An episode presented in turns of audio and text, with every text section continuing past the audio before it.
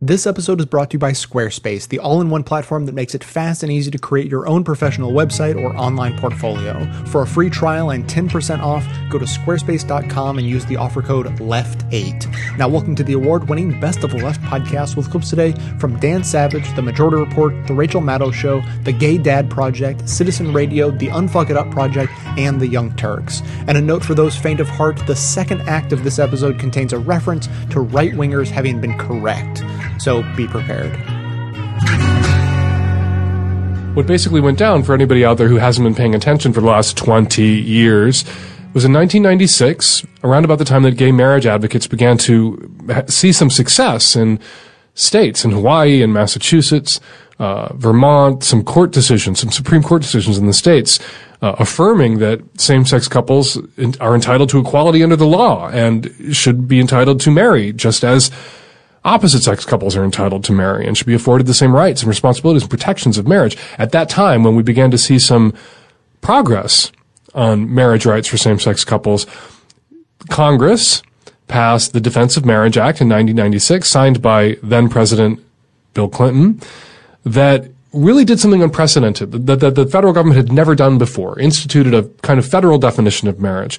And the Defense of Marriage Act to a couple of things. It told states that they didn't have to recognize marriages performed in other states for same-sex couples, even if they were legal, which has never been the case. Uh, in some states, it's illegal for first cousins to marry. In other states, it is legal for first cousins to marry. If first cousins marry in a first cousin marriage equality state and they move to a first cousin marriage discrimination state, their marriage is still legally valid. That one state will recognize the, the marriages of another state. It's a full faith and credit clause of the Constitution requires that. That states recognize and honor each other's contracts, compacts, marriages, so that there isn't chaos. Uh, but DOMA said that states could have a carve out on that. It also did something else that was really unprecedented.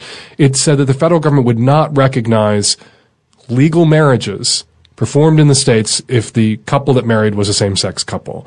The federal government had never done that before, ever. The federal government had left marriage to the states. If the states allowed first cousins to marry, the federal government recognized that marriage. If they didn't allow it, the federal government didn't interfere. This was an unprecedented and unconstitutional carve out. And people believed for a very long time that if it ever got to the Supreme Court, that they would have to recognize that this was indeed unconstitutional.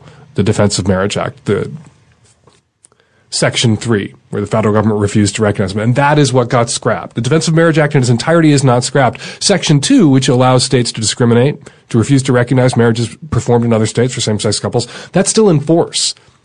There will be more lawsuits. The fight continues. But what it means now, this DOMA decision, what it means now is that in the 13 states where same-sex couples can legally marry, including now California because of the Prop 8 decision that came down the same day as the Supreme Court decision on DOMA, that those marriages performed in those states will be recognized by the federal government. And props, mad props, as the kids were saying 20 years ago, to the Obama administration, which has stated now that your federal rights will move with you. That if you marry in California and you live in Nevada, your federal rights will still be in force.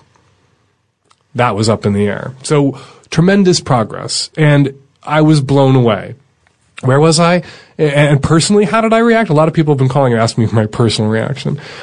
I was in my kitchen at my computer, refreshing my Twitter feed, maniacally on that Wednesday morning, waiting for the decision to come through. The last day, what a bunch of fucking theater fags run the Supreme Court. They kept pushing the one decision the whole country was on edge waiting for, kept pushing it back, pushing it back till the very last day. And so we're there, seven in the morning in Seattle, refresh, refresh, refresh. Terry's upstairs in bed asleep. Our, our son is downstairs in his room asleep. And the decision comes through and DOMA is scrapped. Section 3 of DOMA declared unconstitutional. And Terry and I suddenly went just in a year from being married only in Canada, boyfriends in America, to being married in Canada and married in Washington State, where we won marriage equality at the ballot box last year, to suddenly, as of 10 a.m. last Wednesday morning, married in the eyes of the federal government. Because Section 3 is dead. We are legally married at every level. And when people talk about marriage rights, uh, and a lot of the sort of first flush sort of conflicts and screaming and yelling have been about florists and bakers. I could give a flying fuck about florists and bakers.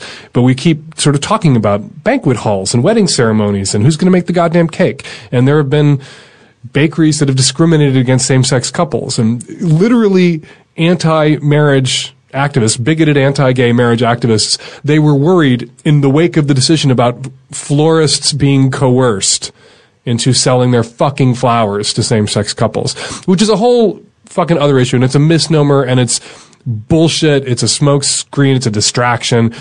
Florists are required to sell their fucking flowers to same-sex couples, not because marriage is legal, but because in many states, particularly states that also have marriage equality, it is illegal to discriminate against someone in the provision of goods and services based on their sexual orientation. It was illegal in Washington state to refuse to sell fucking flowers to a couple of faggots before marriage was legalized, and it is just as illegal now that marriage is legalized. So whatever, they're worried about florists being coerced. And a lot of gay people are talking about florists and bakeries and but the truth is, as John Corvino points out in his book, Debating Same-Sex Marriage, which he wrote with Maggie Gallagher, is that the, the really important incidents of marriage, the really important rights, they kick in at the worst times of your life, not the wedding party, not the cake and flowers moment. The really important incidents of marriage tend to kick in in hospital wards, uh, in funeral homes, uh, after the death of a spouse. And so, being the morbid motherfucker that I am, uh, what the scrapping of DOMA meant for me personally, the change it's going to make for me, for, for Terry, for, for our family, how in the nitty gritty, in the detail. This is what came up for me on Wednesday at 10 a.m. For 15 years, ever since Terry and I became parents, ever since uh, Terry then decided about a year later, or we decided together that he would be the stay at home parent, for 15 years, every time I got on an airplane, every time I spoke before a crowd, every time I rode my bike through Seattle, which is a dangerous place to ride a bike, I would think about the plane crashing. I would think about one of the many motherfuckers who are constantly sending me death threats, showing up at an event where I was giving a talk and blowing my brains out. I would think about being hit by a bus and killed on my bike. And you know, I'm from a morbid family. We have this problem. We call it worst case scenario disorder, where whatever is happening in your life, you have to sort of game out and think about and obsess about how terribly wrong everything could go. And this kind of inoculates you somehow against those potential negative consequences. If you just obsess about it, it won't happen. It's a crazy way to live. But for 15 years, ever since Terry became a stay at home parent, I not only had to think about planes crashing, I also had to think about what would happen to Terry and my son, to our son, DJ, after I died. Because Terry isn't a woman because we are a same sex couple, because I'm not a woman, he's not a man, he's not a woman, I'm not a man. He wasn't entitled to collect my Social Security survivor benefits should I die. Uh, he would face a crushing tax bill if I died. If he was my wife, he would inherit my property without having to pay taxes. But because he's my husband, he can't. It wasn't just that I would die and Terry would lose his husband and DJ would lose one of his parents, but they would also be impoverished and punished. They would lose the house. They would lose their financial security because I was dead and because we were not married in the eyes of the federal government. And we were told that this was not something the federal government could do, couldn't recognize our marriage because somehow that would weaken straight marriages. Heterosexual families are only strong because gay families are weak. Only by punishing us, impoverishing us, impoverishing Terry and DJ, can Rick Santorum's family thrive? I don't know how that works. I don't know what the alchemy there is. That persecuting the, a widow, a gay widow, or widower, persecuting that person somehow strengthens straight marriage. Like straight marriages are vampires that have to suck the blood of pain out of same-sex couples at the worst moments of their lives to for their own vitality and strength. It's bullshit and it's insulting. It's insulting to straight people, but it's really insulting to gay people. And so what happened for me personally on that Wednesday morning when that decision came down was I felt this weight suddenly be lifted from my shoulders that I had been carrying around for so long that I'd almost forgotten what it was like to walk around without that weight on me.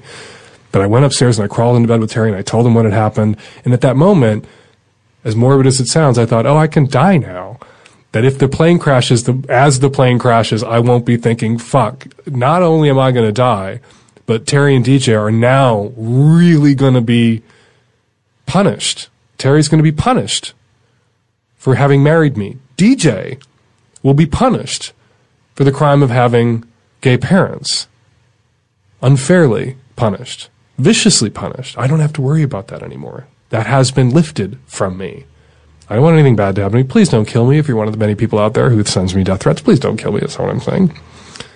But now, now I can die and just be sad about the fact that the planet I'm on is crashing and not also be sad about what is going to be done to my husband and child in the wake of my death. And for that, I am so grateful to, to Evan Wolfson, who's going to be a guest later on the program today, who is the godfather of the marriage equality movement, to Edie Windsor, who is the kick-ass lesbian widow who brought the suit that toppled DOMA. She was hit with a $360,000 tax bill upon the death of her spouse, Thea, that she didn't, would not have had to pay.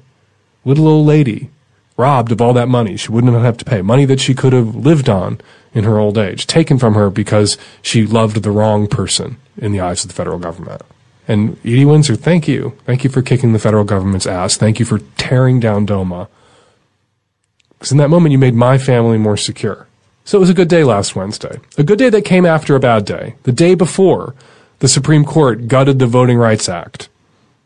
We need to get in the fight on that. North Carolina, Texas, Ohio, we've seen draconian, vicious, brutal, misogynistic anti-choice legislation fly through those state legislatures signed by their governors, Kasich in Ohio.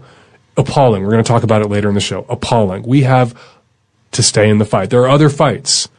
And the marriage fight isn't over yet. Marriage equality has been won for same-sex couples lucky enough to live in the 13 states where same-sex couples can marry. There are 37 states right now where same-sex couples cannot. The fight ain't over for marriage equality and the fight ain't over for reproductive freedom and the fight ain't over how is this even possible? How can I be saying this in 2013? The fight isn't over to protect the voting rights of African Americans and other minority groups. Ah, fucking appalling. The same Supreme Court. Ah, fucking appalling. We are going to fight for all those things, but we can take a moment to celebrate the victory that last Wednesday represented for justice for same-sex couples. Hard won, long fought victory. I was elated. I hope all of you were elated. And I hope all of you are committed to staying in the fight on all fronts.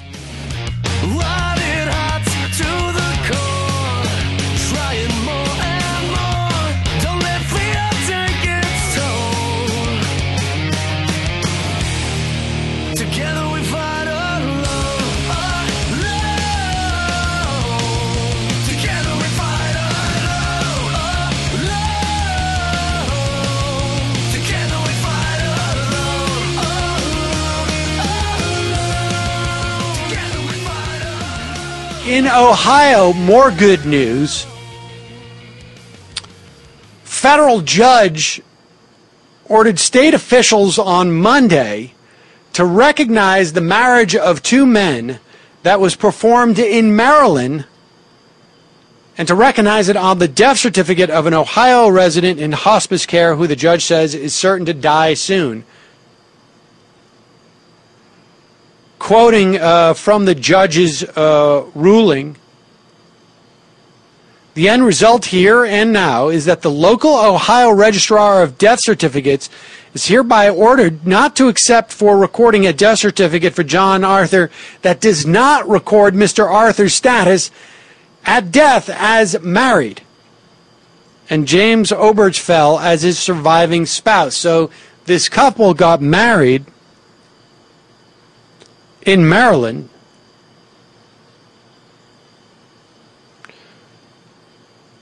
Ohio passed a 2004 constitutional amendment banning the recognition of same-sex couple marriages. An Ohio statute addressing uh, addressed the same issue. The judge said both of those likely violate the United States Constitution. The judge also wrote, although the law has long recognized that marriage and domestic relations are matters generally left to the states, the restrictions imposed on marriage by the states, however, must nonetheless comply with the U.S. Constitution. And a combination of the Supreme Court striking down DOMA in uh, United States versus Windsor and the 96 decision Romer v. Evans uh, basically provided the grounding for this judge to find that not treating this couple as married would not pass, uh, pass federal constitutional muster. So this is the beginning. Those right wingers who are concerned that once DOMA was struck down, it would lead to marriage equality across the country. There would be no safe havens for bigots and homophobes were correct. And I'm happy to say that in this one narrow instance, they were right. And they will be proven right. It may take a little more time, but then most of those bigots and homophobes will be long gone by then, anyways. It's the one thing about progress time is on its side. If it's a disease, treated like a leper, why the fuck you think I stayed so long in the dresser? I wanna love life, I do really bad, but life's a bitch, and I'm a fucking fag. Nothing fabulous about being typecast as fabulous or hearing your honest way of life used as a diss. You can hate me, but I won't hate you. This isn't gay rap, two gay chefs make gay food. Now throw your hands in the air if you won't hold hands because people will stare. And wave them side to side if you don't feel proud when you hear the word pride. A man named Joseph Brusky the other day uh, tweeted us this picture from the Overpass Light Brigade in Wisconsin. The Overpass Light Brigaders spelling out unlearn racism in the night on the overpass. We put that picture that he sent us up on our blog. Uh, this one too, a, a protest, look at this, a protest license plate from Virginia. Uh, the submission of which to our blog, I will forever be thankful to the Delanos of Williamsburg. Uh, they put Virginia with a Y, actual license plate on their actual car in protest of Governor Ultrasound's policies affecting the lady people of Virginia. And they sent us the photo to prove it. The point is that um, all of you guys who watch the show occasionally send us great stuff, and we actually read our mail, and we are really thankful for it. Uh, a few weeks ago in our inbox, we found a letter and some pictures from California. This is from Rich Weaver in Southern California. This is what he sent. My husband was out of town when the Supreme Court decisions were handed out last Wednesday. He returned on Saturday and we went out to dinner. We finally came out to the people in our community without fear of reprisal for the first time we were surprised by the owners of the restaurant with a celebratory ice cream sundae. We have been together for 17 years. We were married in Ventura County, California on October 27th, 2008. And that, of course, means that they got their marriage done right before Prop 8 passed a few days later. And Prop 8, of course, banned their marriage for years until this Supreme Court ruling, which led to the celebratory dinner, which led to their coming out in their hometown, which led to the celebratory surprise ice cream sundae from the nice folks who ran that restaurant where they were having their coming out dinner. The letter continues. We celebrate our marriage, our equal marriage, not just some second class same sex marriage, some lame skim milk marriage. This is Rich Weaver here who wrote us the letter. Uh, this is his husband, Michael Reagan. Um, Mr. Weaver writes, quote, we have found support even in this heart of Republican Ronald Reagan country. We look forward to these changes in the rest of the country. And then he signs it in the name of Fairness, Love, and Family. Rich Weaver, uh, Ventura County, California. That is part of life in California now, in a fairly conservative red state part of California. You could say that couples like them were the luckiest in the country last month when the Supreme Court ruled that not only could gay couples get married in California again, but this time it would count at the federal level too. Right, so that means no more skim milk marriages, right? In California and the other states that have marriage equality, it's not skim milk anymore, it is whole milk, ice cream sundae, real marriages now. Congratulations on the Prop 8 case. So, so that's California and another dozen or so states where there is marriage equality. But what about everybody else? What about people in places where the whole state is red, right? Where nothing's going to change anytime soon, where the bans in those states on marriage equality are really popular? Like, what, for example, happens in Mississippi? LGBT folks live literally in every town across the South. And the solution to the discrimination we face is not for us to move. I don't know about y'all, but I guess all the time, why don't you just move to New York or Iowa or Washington State? Because it's cold. I don't want to live there. what happens when real people say enough I'm not leaving, but I am standing up.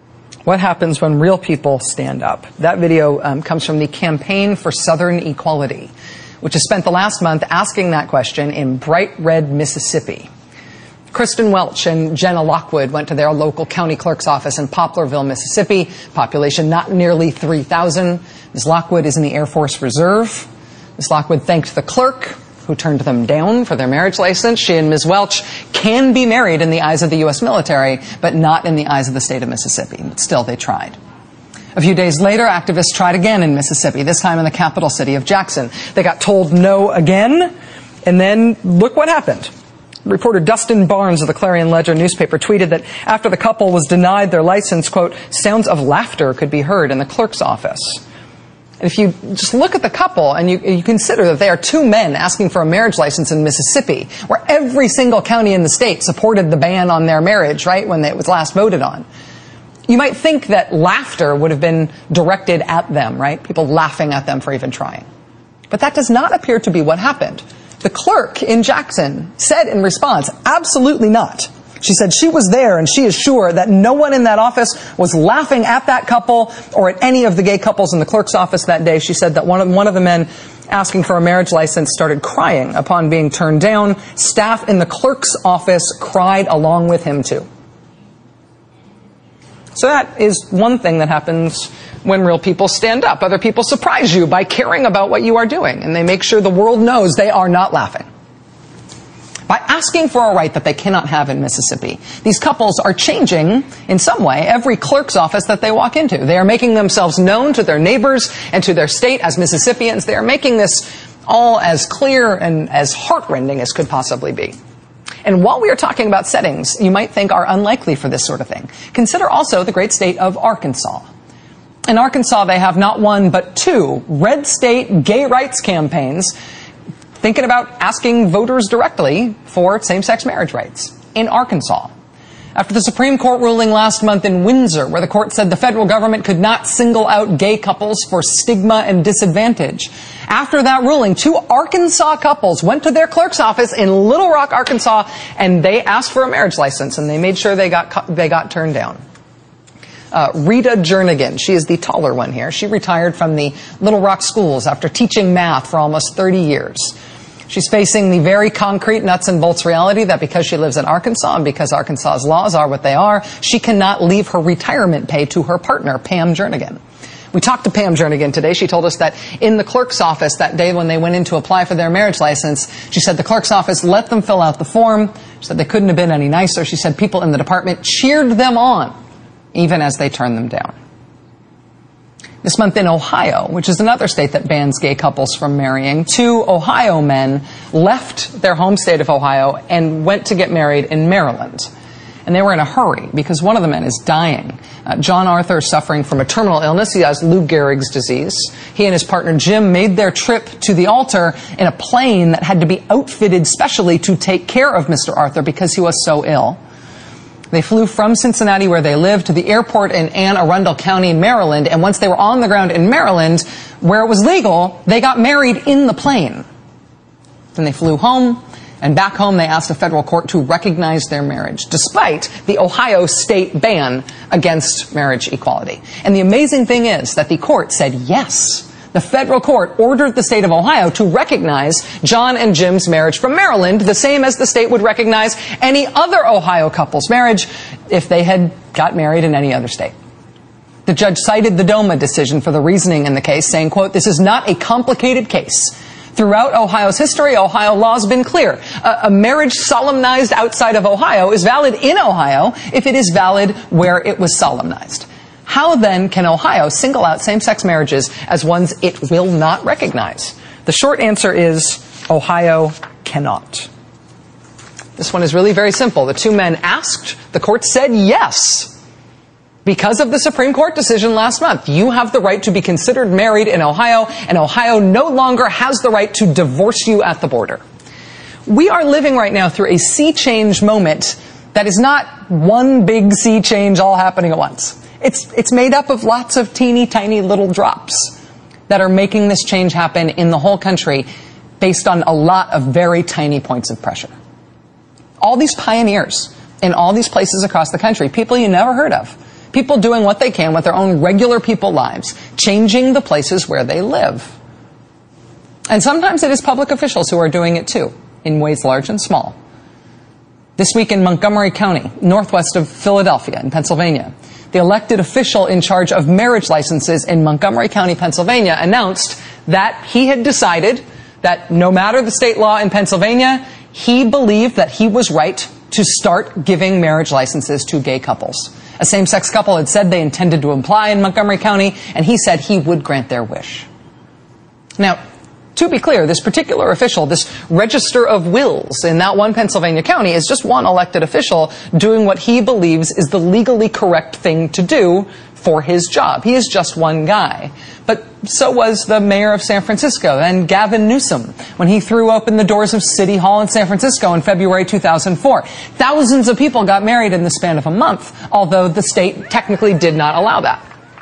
That same month, back in 2004, it was Little New Paltz, New York. Remember the young mayor there, Jason West, who announced that his city too would start offering marriage licenses to same-sex couples, not because it was state law, which it wasn't, but because he thought it was right? Well, today it happened in Montgomery County, Pennsylvania. This was the first couple in line, two women with a couple of kids who've been together for 17 years, and they said they never intended to be first, but they got their license. They got married and then they left on a nice vacation. Bruce Hanes, the Register of Wills in Montgomery County, told reporters today that he did not know what to expect. He didn't know what would happen after he announced his intentions yesterday. Mr. Hanes said, quote, I was driving into work this morning and I thought we could have a line around the block. Or maybe nobody would show up at all. We can tell you tonight that Mr. Hanes issued five marriage licenses to same-sex couples today in Pennsylvania, and he made a great lot of history in doing so.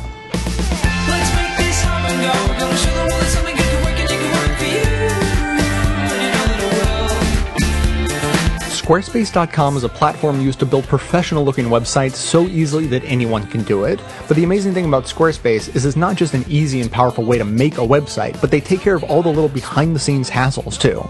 Here's a list of things that give me heartburn to even think about. Managing the hosting server of my website. Navigating that horrible website where my domain names are still registered even though I should have moved them years ago setting up search engine optimization for the site, and dealing with anything that ever goes wrong because I either have to develop an ulcer figuring it out for myself or beg friends who know what they're doing to do it for me. As you might have guessed, Squarespace can handle all of this stuff for you. They take care of hosting, SEO, you get a free domain name if you sign up with them for a year, and they have a support staff waiting to help you 24 7. All this starts at 8 bucks a month, so no matter what you need a site for, a professional website is now within your grasp. Try out a free trial just to see how you like it. You don't even need a credit card. Then when you do sign up, you can use the special offer code LEFT8, that's L E F T and the number 8 to get 10% off their service and to let them know that you're supporting this show. So again, the offer code is LEFT8 to get 10% off when you create your own space at squarespace.com.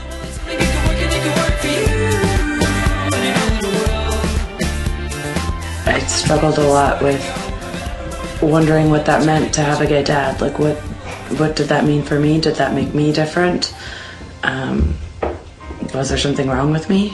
I was sincere about wanting to have a family. I was sincere about wanting to make a marriage succeed.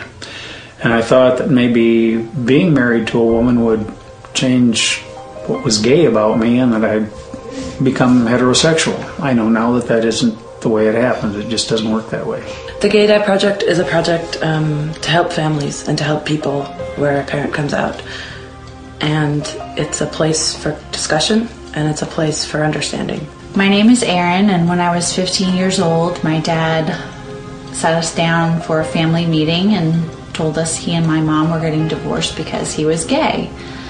And I fell apart and started crying and just couldn't even believe what was happening. Couldn't do it another day. It was as if I couldn't breathe, as if I was being suffocated. My younger brother Kevin took off on his bike and rode, rode down the street, told everybody, Oh, my dad's gay. Like it was the next best thing. Unfortunately, by this time, it's not just about me anymore. We're a family, we rely on one another, and I am about to turn their world upside down.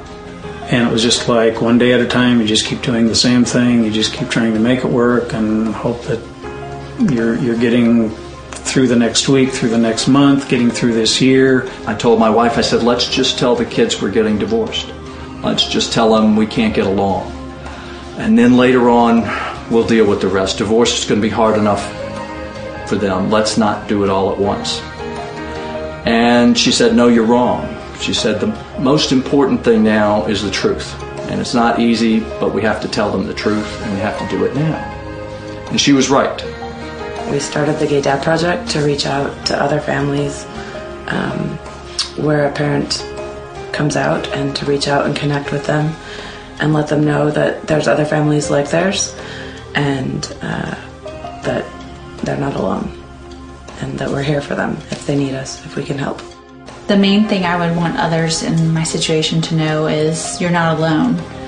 And there are many, many of us out there, and some of us are quiet, and some of us are just waiting to be found. Some of us are waiting for that other one to just reach out or to read a story or to hear something on TV. And they think they're all alone, but really they're not. And um, people are quiet for different reasons, um, but I I can't be quiet. I have to tell my story. I have to share it because I hope that in sharing it and through sharing it, I can help other people somehow.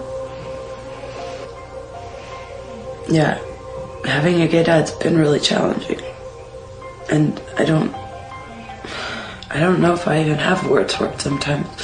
I think I'm just starting to understand or find words to express that. And I think that's part of the Gay Dad Project. There is not just hope and light on the other side of the tunnel, there is a real life, a really wonderful life of truth and integrity. And while it may not be happy every day and easy every moment, it's where we all have to get to truth and authenticity. My dad dropped the bomb on me 21 years ago. And so if the bomb just dropped on you, I guess I would say, hold on. If you're a kid and you've just had a parent come out, or if you're a parent that needs to come out, or a parent that's thinking about coming out, um, we're here for you. Uh, we will help you. We'd love to help you find resources and help you kind of navigate these this difficult time. It's a it's a transition for everybody in the family when a parent comes out, and so we want to be able to help. Connect with the people in the Gay Dad Project for somebody to talk to, somebody to share your story with. Just realize that you aren't alone, that there are other people that are going through the same thing that you are. You don't have to suffer by yourself, you don't have to do something drastic. Looking back on it though, it's sort of like um, going to the doctor and they have to set a bone and you know it's going to hurt and you have to grit your teeth and get through it because healing is on the other side. Love comes in so many forms, and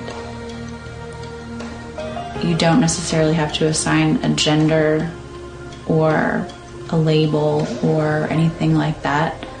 You just fall in love with who you fall in love with. We're still father and daughter, and I think we still have um, our challenges, but that makes us human, and maybe that makes us normal.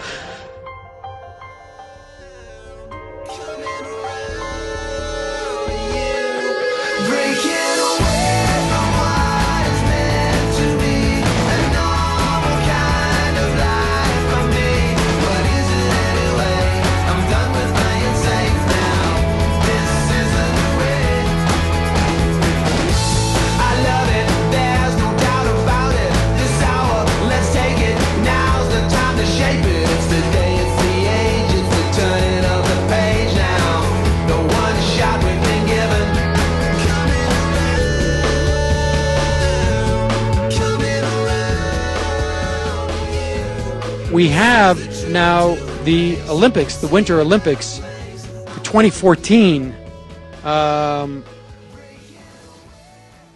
scheduled to be in Russia, uh, in Sochi, and there is a movement afoot to get the IOC, the governing body of the Olympics, to essentially cancel the Olympics in 2014 and move it to 2015 and have them in Vancouver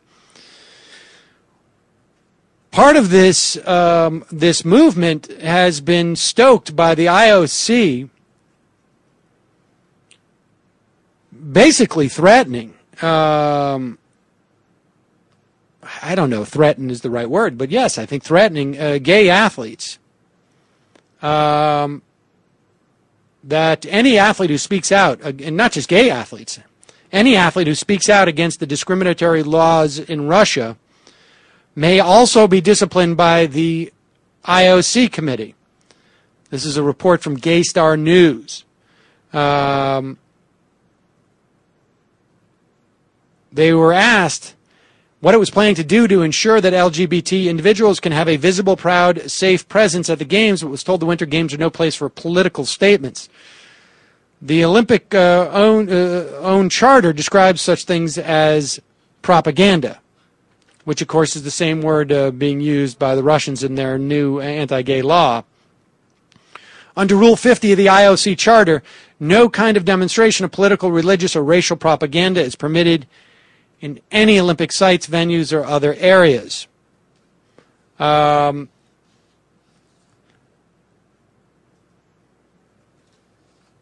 the the one of the questions and the pushback that I have seen, and um, I, I, saw an interview with Stephen Cohen, who is a uh, longtime Russian expert, on uh, Charlie Rose last night, and uh, he said one of the dangers of having a, and I don't know that he was speaking about protests that emanate from the international, um, for, uh, internationally.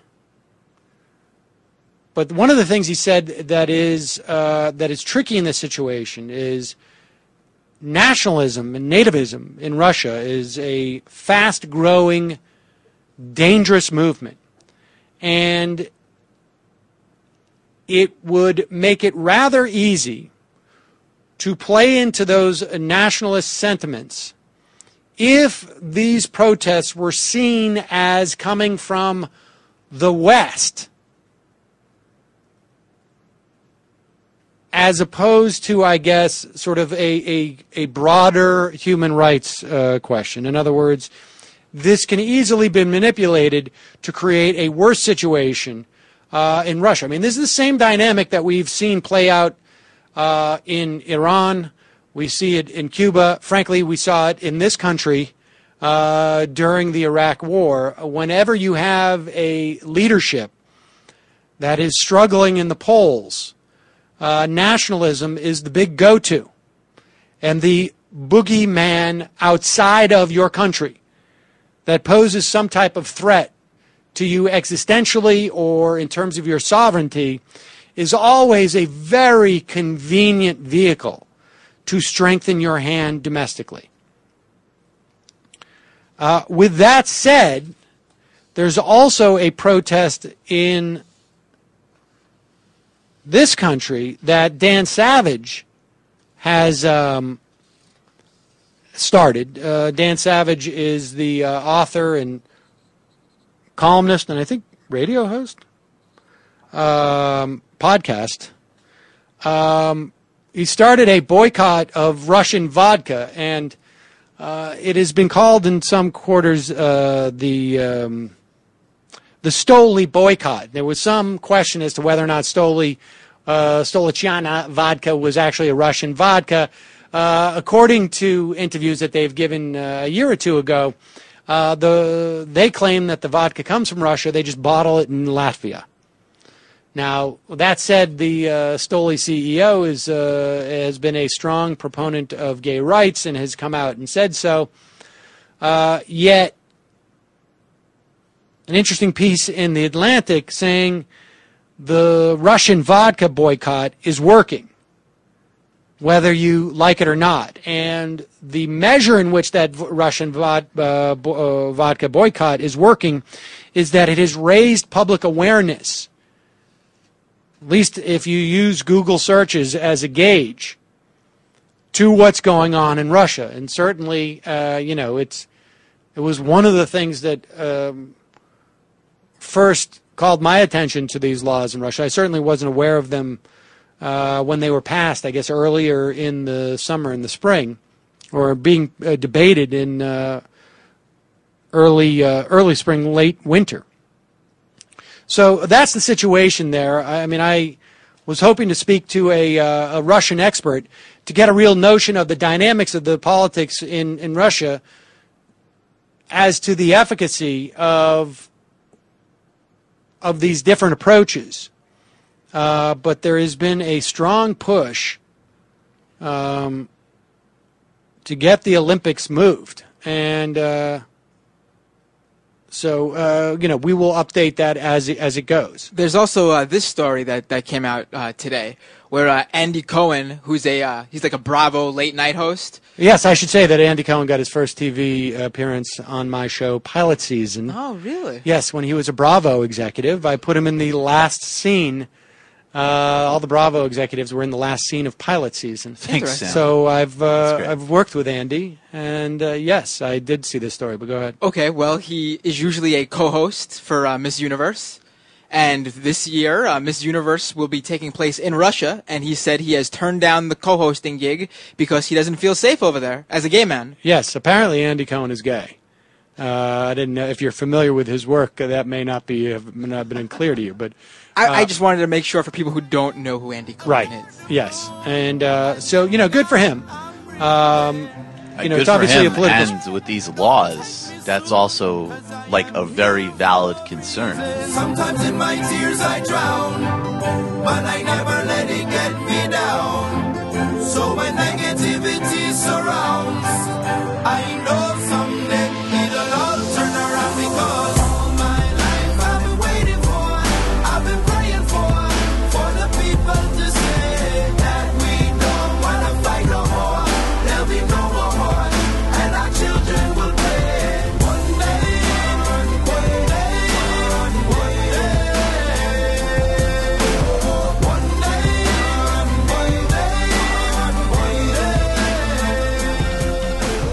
I think well-intentioned people have talked about canceling the Olympics in Russia because there have literally just been like LGBT people beaten in the streets. Like it's just terrible what's happening Yeah.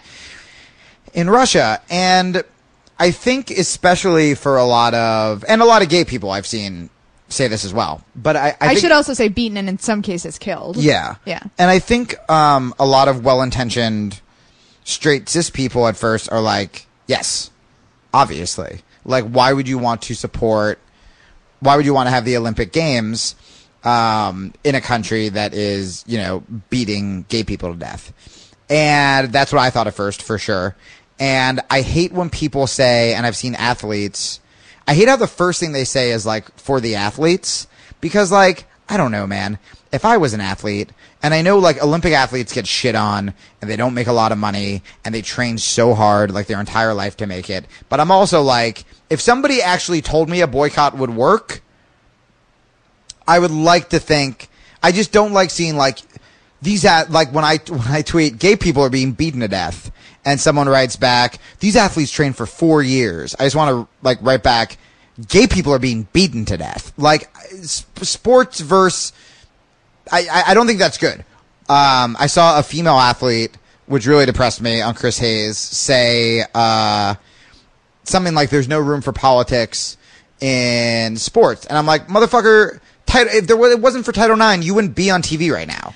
You know what I always think of though? I, I think of if the the black athletes who eventually did the Black Power sign Mm-hmm. on the in that really iconic photo, if they had boycotted, we wouldn't have ever seen that. And that's what a lot of people are saying. So, a couple things. I mean, number one, w- w- what I didn't think about is remember when we covered the last Olympics and we talk about how, in, like in London, uh, it's just these giant sponsors that end up profiting from it. It's not actually the cities. A lot of times the local businesses get fucked. Um, and these jobs that the Olympics supposedly create are, they end up being temporary anyway. So it's like, it's not even like Russia, like the Russian people are really gonna profit from this. But here's the biggest thing about being a good ally is you have to listen. And someone tweeted me that essentially we're just sort of projecting our Western ideas onto Russia, where it's like, it's not up to us. If the Russian queer community says to boycott, then we should well, boycott. actually, a lot of there was someone on um, All In with Chris last night, and I can't remember her name, but she had she's um, a journalist who reports on Russia, and she had really interesting insight where she was saying. So the fascist elements in Russia believe that homosexuality is a Western import. They literally believe that gayness would not exist without Western culture's influence. Right. So what that means is if there's a boycott of the Olympics, they will see that as further meddling by the West. It's not suddenly going to bring enlightenment to Russia. If anything, it's going to create more hostility towards homosexuality, which they see as an extension of the West. So a lot of LGBT people within Russia are saying a boycott would hurt more than it would help because it would just exacerbate that tension. Yeah, for sure. And, you know, obviously, like, there are also, like, gay athletes. And, and, and that's someone who I would empathize with. And it was also like really scary to hear like Johnny Weir being interviewed and people asking him like are you afraid to wear flamboyant costumes when you're like walking from like your car to the stadium you know Right. and like that would be really scary if you were an lgbt athlete you know And uh, somebody else on Twitter brought up to me uh, the fact that by having it there, I mean, number one, who knows the repercussions, right? Like, they're already mad at gay people. If suddenly the Olympics aren't there, That's what I was saying, Yeah, yeah, yeah. And people will think they're gonna like lose money or like their cities aren't gonna make as much Yeah. money. Like, they're just gonna be even more well, mad. that's why a lot of queer activists are like, we know you guys think you're helping, Right. But actually, if you don't come at all, it's going to make things like a thousand. it's like you're times like abandoning us. Yeah. And I mean, I'm, and I know you were saying that with politicians, but I just mean like people, like maybe people who didn't care about the gay thing are suddenly going to be like, uh, you know, like, oh, now these gay people are fucking us over. You know what I mean? I know with everyone. I didn't say Oh, I gotcha, gotcha. Yeah. Um, and then the the last thing I wanted to say is, and a bunch of you guys tweeted some version of this. What I would like to see is every fucking athlete, gay or not. I want to see like pride flags on the podium. That would be really nice. I think that is the most powerful and the most helpful. Can you imagine Have it there and show solidarity. can- being an LGBT person in Russia, perhaps too afraid to actually be, you know, out and proud and be an activist because you've seen all of these terrible things happening, and then you're watching the Olympics, and yeah, somebody like pulls out the gay pride flag, like that would On be your an turf. incredibly powerful moment, and it would really instill hope in in you know activists in Russia. Yeah, and so you know, uh, why But not? A lot of athletes are really hesitant to be, political. Even Yeah. like you know, they're very much aware that they could get in trouble. It takes an enormous amount of bravery to be political if you're an athlete in the Olympics. yeah, and I mean, but some of our best You best. can lose like sponsorships if you do that. Oh, I know. I mean, Muhammad Ali. Like, I mean, some of the best, some of some of our biggest heroes in sports now uh, have been because of political statements. But what would also be really um, helpful is, unfortunately, a lot of the times the United States media doesn't become interested in cultural stories until the Olympics is being held. Right. So a lot of outlets that have thus far not been covering the LGBT uh, oppression in Russia, it's more likely that story will get coverage now, and it will get coverage on an inter- international level. So that is good. Yep. You know, if I if I'm really fishing for a silver lining here. Yeah, and you know, seriously, I mean, a lot of people wrote that to me where they're like, focus attention, keep attention on them. Yeah. This will keep attention on them. shame them shame them and shame them until putin literally has no other option than to be like okay we have to reverse policy on this Yeah, exactly. I mean, we've seen what happens when you try to like tough guy down to, you know, people like Putin or people like America, like us. well it can't Uh, just be the west it can't just be the west telling putin to do it because putin like is like fuck off to everything we want him to do No, you he know doesn't so but if it's an international sort of pressure and he feels like he's a man without a country then eventually hopefully I mean, it could actually be really big, you know? Yeah. So those are my thoughts. Slash the LGBT people uh, who are tweeting me. Thank you, thank you for that. I definitely wanted your take before I tried to, you know, Yeah. hero it. I can be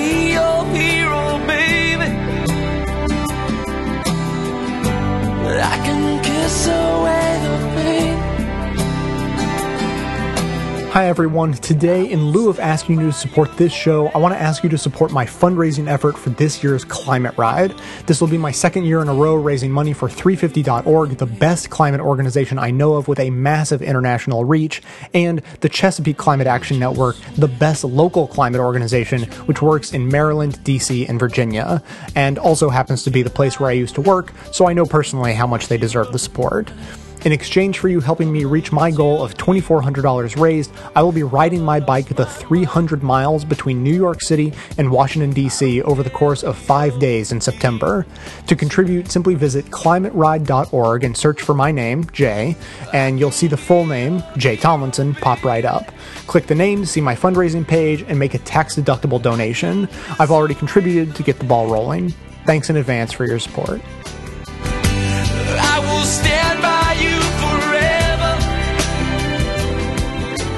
Today's activism segment comes to you, as always, in partnership with the Unfuck It Up Project, where creator Katie Goodman and director Katie Klabusik encourage involvement over apathy by highlighting people and organizations that are doing good for their communities and the world. Today's campaign, Fighting Russia's LGBT Criminalization. It's illegal to be queer in Russia. Full stop. You cannot publicly be lesbian, gay, bisexual, or transgendered, nor can you be an open ally to the LGBT community. The Putin regime's laws have brought to the surface a struggle spanning generations that brave, tireless activists in Russia have been fighting, largely without international attention. With the 2014 Winter Olympics about to descend on Sochi, the bigotry of the Russian government is suddenly news around the world. Debate is raging over the best course of action to support the hardworking athletes from all countries and all walks of life without implicitly supporting the host country's ban on everything from rainbow colored nail polish, no kidding, to holding hands with your same sex partners in the stands. The Advocates op ed, Who Can Force Russia to Change Its Ways, by Michelle Garcia, asks the question quote, LGBT athletes will soon compete for their shot at the Olympic squad, but they still aren't sure whether they will be safe in Sochi. Can anything be done? Calls to boycott everything from the games themselves to sponsors of the games to iconic Russian exports are prompting heated debate in the media, online, and throughout activist circles. LGBT activist, writer, and Best of the Left clip contributor Dan Savage is backing the Dump Russian Vodka campaign, which has some support from queer advocacy groups in Russia as well as a number of organizations in the US. The goal is not to punish Stolichnaya necessarily, but to fuel the discussion. There are LGBT activists in Russia who are asking spectators to not come to the games. Others say the International Olympic Committee, whose stance is for people to not be, quote, openly gay at the games, should move the games no matter the expense. Some advocates fear that boycotting could make things worse for the queer community, while Savage points out that beatings, arrests, discrimination, and legal attacks could hardly get worse. So our call to action is simply this talk about what's happening. It's something every one of you can do. For many, issues that don't directly affect them can be uncomfortable, and being an ally can be awkward. If you're not familiar with the Russian queer community, and chances are that's nearly 100% of you, Read, watch, listen, and share what groups like GLAAD, Human Rights Campaign, Truth Wins Out, and others are saying. Don't let those in your circles and networks brush aside the human rights violations that will continue to happen if the international community turns away. Just because it's happening beyond our borders does not make it unworthy of our attention. As the games get closer, there will most certainly be more detailed and specific calls to action. For now, the LGBT community in Russia needs to hear and feel the earnest support from around the world. Links for today's campaign will be in the show notes and all the usual places. Visit the Best of the Left Facebook page for updates on this and other activism opportunities. Also, remember that we encourage you to use your phone or other mobile device to record audio of your experience at any political event you attend to send in to be used on the show.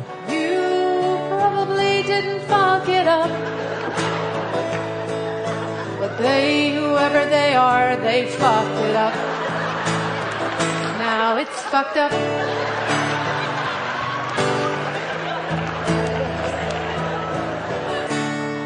Could you help unfuck it up? And then say, are you really so fucking busy you can't take one fucking minute to help unfuck it up? Cause I'm willing to pick one thing to help unfuck it up. Won't you join me? Pope Francis, he's a new kind of pope.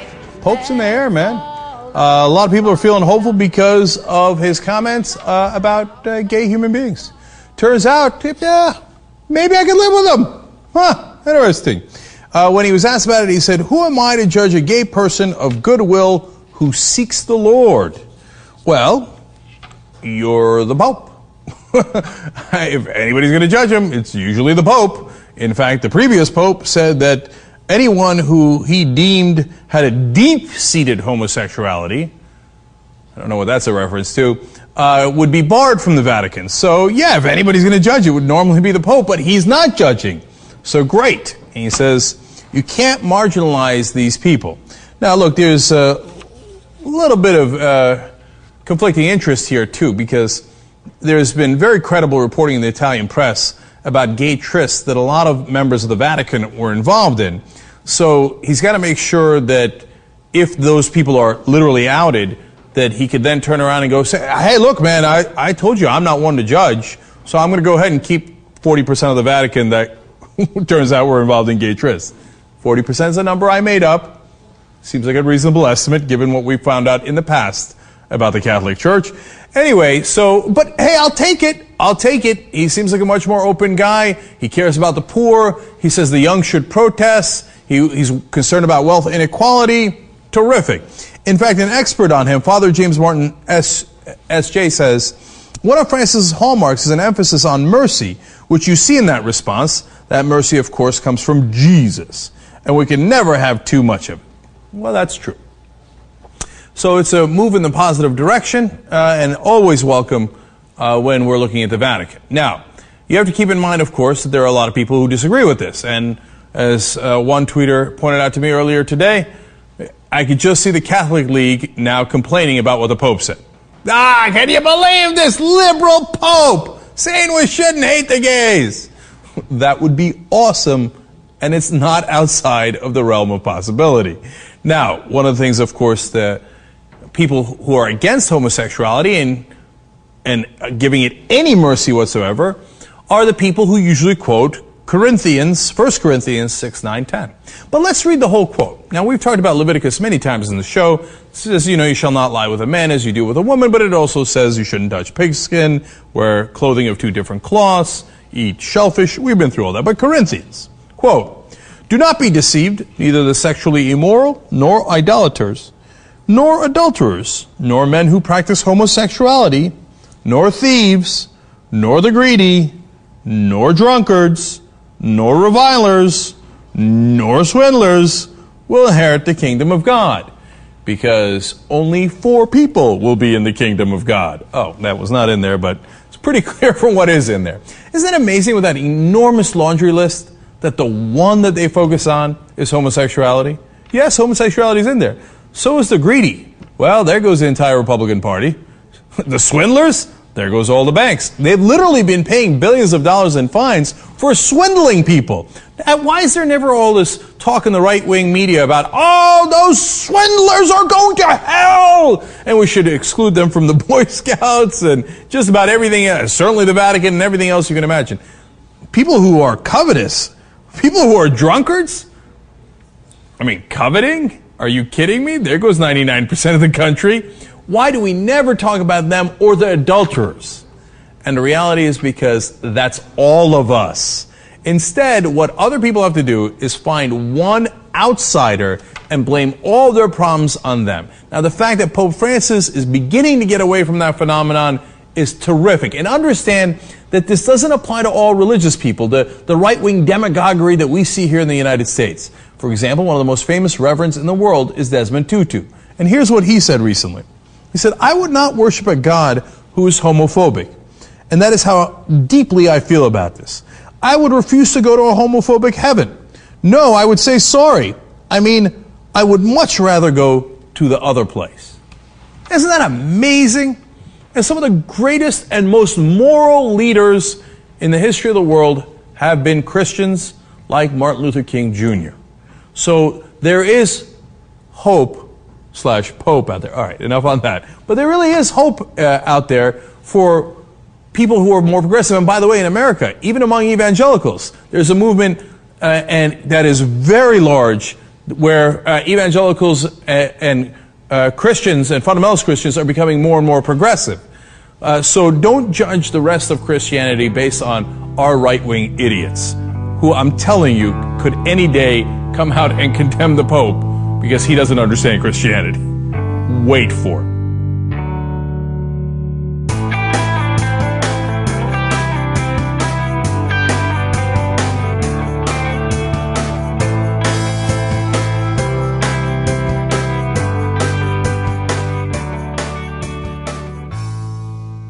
Thanks for listening, everyone. Thanks to the volunteers who helped gather clips to make the show possible, and thanks to all those who called into the voicemail line. If you'd like to leave a comment, question, or to relate your firsthand experience from a political event you attended to be played on the show, the number to dial is 202 999 3991. So I will explain all of this in just a moment, but I will cut to the chase first and say that there is not going to be an episode coming up in three days as there normally would be, uh, according to the schedule and and the timing of this is completely coincidental. If you remember just the previous episode, I talked about how it was a, a pre-produced episode because I was on a trip. I was visiting family uh, due to a, a death in the family, and now I'm actually about to go on another trip for medical reasons. And you know, I thought I would be able to pre-produce a show, uh, you know, for during that trip, and I just the turnaround time between these two uh, turned out to be a little tight, and so that's not an option. So apologies for, for the forthcoming show that will not exist. It's it'll just get pushed back uh, three more days until I'm back from the trip. But I, I think that I will be forgiven when when all is explained. So, uh, you know, I said I said it's a medical trip. That's true. First of all, it's not me, so I'm thankful for the fact that I'm not the one with a medical issue. However, it is my girlfriend Amanda who has the medical issue, which I am not particularly thankful for don't worry, she's not dying. She's not horribly diseased uh, or anything like that. Uh, however, there are these things called desmoid tumors, and she has a, a couple of them in her leg. So, desmoids are, to call them interesting would be a nice way to put it. There's, there's literally debate as to whether or not desmoids are cancerous. Uh, really, you know, legitimate arguments can be made on either side. Technically, they are benign. However, they are locally aggressive. So they grow where they are. They destroy the tissue around them. They cause a lot of pain. And if you try to cut them out, they grow back. So that's, that's pretty awesome. So I, I mean, I know you were already thinking it. Why don't you get that thing cut out? Well, Amanda had that uh, surgery done a few years ago and it's now grown back, uh, except she only had one before, and now she has three. So, you know, it's really uh, awesome disease to have. Now, so you can't cut them out. She's also gone through chemotherapy, a couple different methods, and a handful of other drugs, and really nothing has made a dent in it. Just hasn't hasn't really had an effect. So a disease like this, it's you know, there's a couple sides to the coin. You know, on one hand, they're really rare about one in five people out of a million have desmoid tumors, uh, which means that there are very few ways to get it. Think about something like breast cancer. Lots of people have breast cancer because there are lots of ways to get it. And so it's really hard to cure. Something like a desmoid, not very many people have it because there aren't very many ways to get it, which means if you can figure out what's going on and you can you know, mount a counterattack, you might actually be able to cure the disease. And so we're hoping that that's the case. However, the rareness of the disease means that it is not particularly, you know, profitable uh, or, or maybe just a good use of resources, even just for government grants and whatnot. Uh, very few people are affected by it. And so there's just, there are no resources available to you know run tests and do research and those sorts of things. So there's really one organization in existence trying to cure desmoid tumors. It's called the Desmoid Tumor Research Foundation. You probably could have named it yourself. They're at dtrf.org if you're curious. And so within the last year or so, a, a doctor funded by DTRF came across, you know, he was testing hundreds of, of drugs that are already on the market. Because, you know, developing a brand new drug is expensive. Repurposing an existing drug, not so expensive. So he was testing all these existing drugs, trying to see if any of them had an effect on desmoid tumors. And he found one. It's a, it's a painkiller, sort of related to Benadryl. It's been on the market for 15 years, lots of safety data available for it. And it turned out it had an effect on desmoid tumors. Who knew? And so he's trying to get, uh, you know, a, a, trial set up, and he's, you know, running into a lot of red tape as as you do. And in the meantime, what we've decided to do is go to Europe where this drug is available. Uh, it's not available in the U.S. or Canada, but it's available in Europe and the Middle East and Asia. And so by the time this episode is available for you to download and eventually listen to, I will already be on a plane headed to, to London with Amanda to see a doctor who already, you know, deals with, you know, cancer as his specialty. He deals with uh, patients with desmoid tumors already, and he's open to experimenting with this, you know, with an off-label use of this existing drug. So that's where we're headed, and you know that that's that's about what's going on. So, you know, as I said, how this relates to you is that you'll be missing an episode coming up in three days. Uh, how it relates to me is, you know, pursuing the you know the hope of a drug that may have an impact on the uh, you know the tumor that's threatening, if not the life, at least the limb of my lovely and talented and uh, wonderful in every way girlfriend Amanda. As I said, if you'd like to learn more, you can go to dtrf.org. And if you are so inspired that you want to, you know, actually help, there, there's a big fundraiser that happens for DTRF once a year. Uh, you know, a, you know one of those 5K run sort of deals, and it just so happens it's happening about a month from now.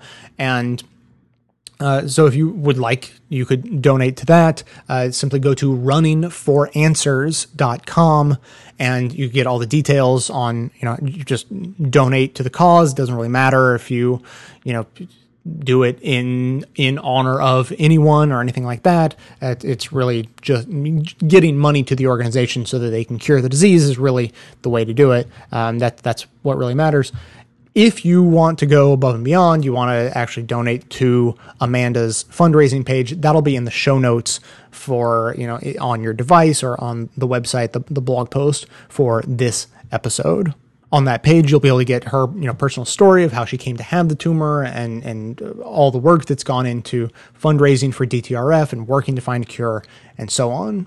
So any help you feel like throwing our way through that donation page uh, would of course be very much appreciated, but I think would also be a very impactful use of your money. As I said, it's a rare disease.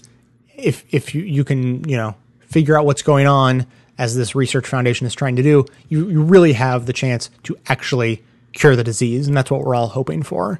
So that's going to be it for today. Thanks to everyone for listening. Thanks to all those who support the show by becoming members and making one-time donations. Stay tuned into the show between episodes by joining with us on Facebook and Twitter. And for details on the show itself, including links to all of the sources and music used in this and every episode, all that information is always posted in the show notes on the blog. So, coming to you from inside the Beltway yet outside the conventional wisdom of Washington, D.C., my name is Jay, and this has been the Best of the Left podcast coming to you every third day, except for when I'm off in Europe trying to cure a disease. Thanks entirely to the members and donors to the show from bestoftheleft.com and it's a crying shame how we get so trained.